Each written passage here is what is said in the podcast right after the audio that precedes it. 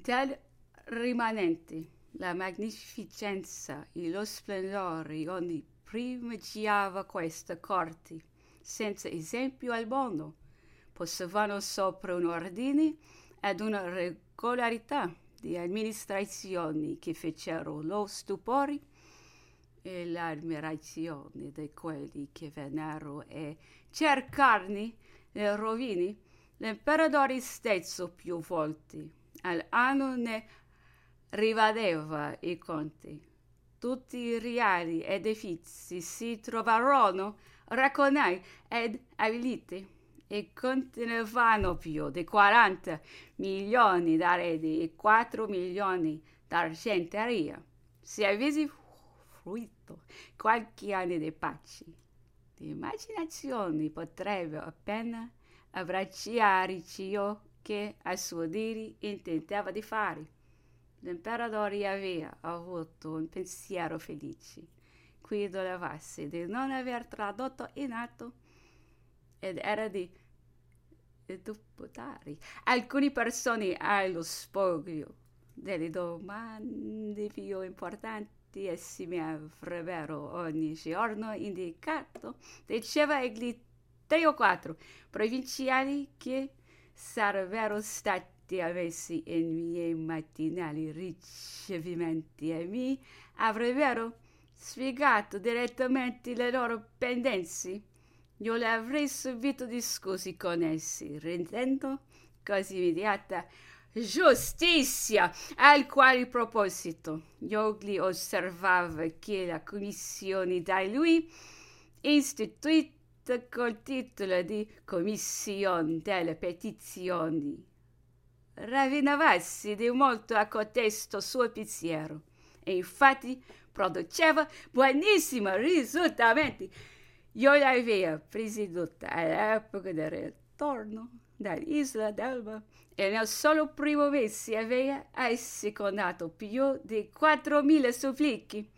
Vero è gridissimo che prima le pubbliche vicende, poi sia le abitudini non abbiano mai permesso a così fatta istituzione di godere della più preziosa pregativa ogni l'aveva circondata, la quale avrebbe per fermo prodotto il miglior effetto sulle opinioni, cioè di presentare ufficialmente all'imperatore nei suoi solenni ricevimenti della domenica il risultato dei lavori dell'intera settimana, ma la natura delle cose la continua su spedizioni specialmente la gelosia dei ministri avevano insieme conferito a sfogliare la commissione di sì, bella, prego Tati, ok, prego Tati, a si prego cattiva, l'imperatore doveva altresì di non aver stabilito per cerimoniale del palazzo che tutte le persone presentate e le donne specialmente che speravano ad ottenerne udienza potessero giungere di piano diritto sino alla sala del servizio. L'imperatore, traversando le più fiati nella giornata, avrebbe potuto e passando soddisfare ad alcuna delle fatte domande e sarebbe, si concio, risparmiato di negare la chiesta di udienza o la perdita di tempo che tali rifiuti gli cagionavano. L'imperatore era stato qualche tempo in forza di ristabilire il gran servizio dei nostri re ossia il pranzo in pubblico, alla domenica di tutta la famiglia imperiale. Egli ne richiesi del nostro parere, ma esso non fu concorde. Approvavano alcuni e ritrivano questo spettacolo di famiglia come se morali pur il pubblico ed atto ad in generale il migliore effetto sugli animi era questo d'altronde. Soggiungevano un mezzo eccellente dato ad ogni suddito di vedere il proprio sovrano.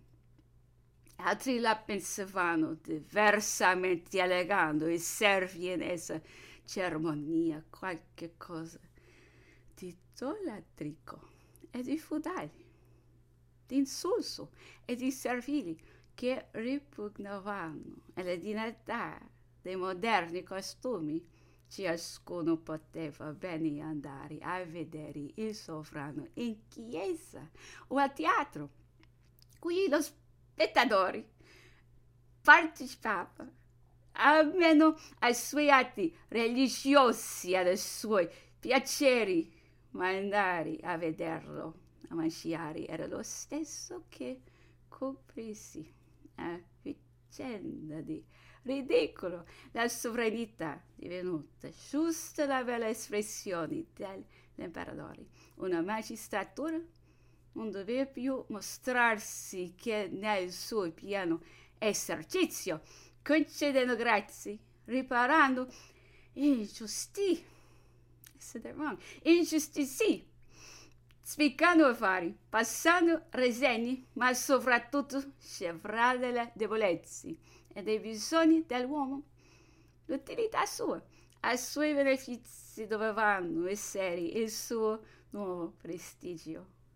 La comparsa del sovrano doveva essere di tutti i momenti ed in attesa come la provvidenza. Tal era la nuova scuola e tal era stata la nostra.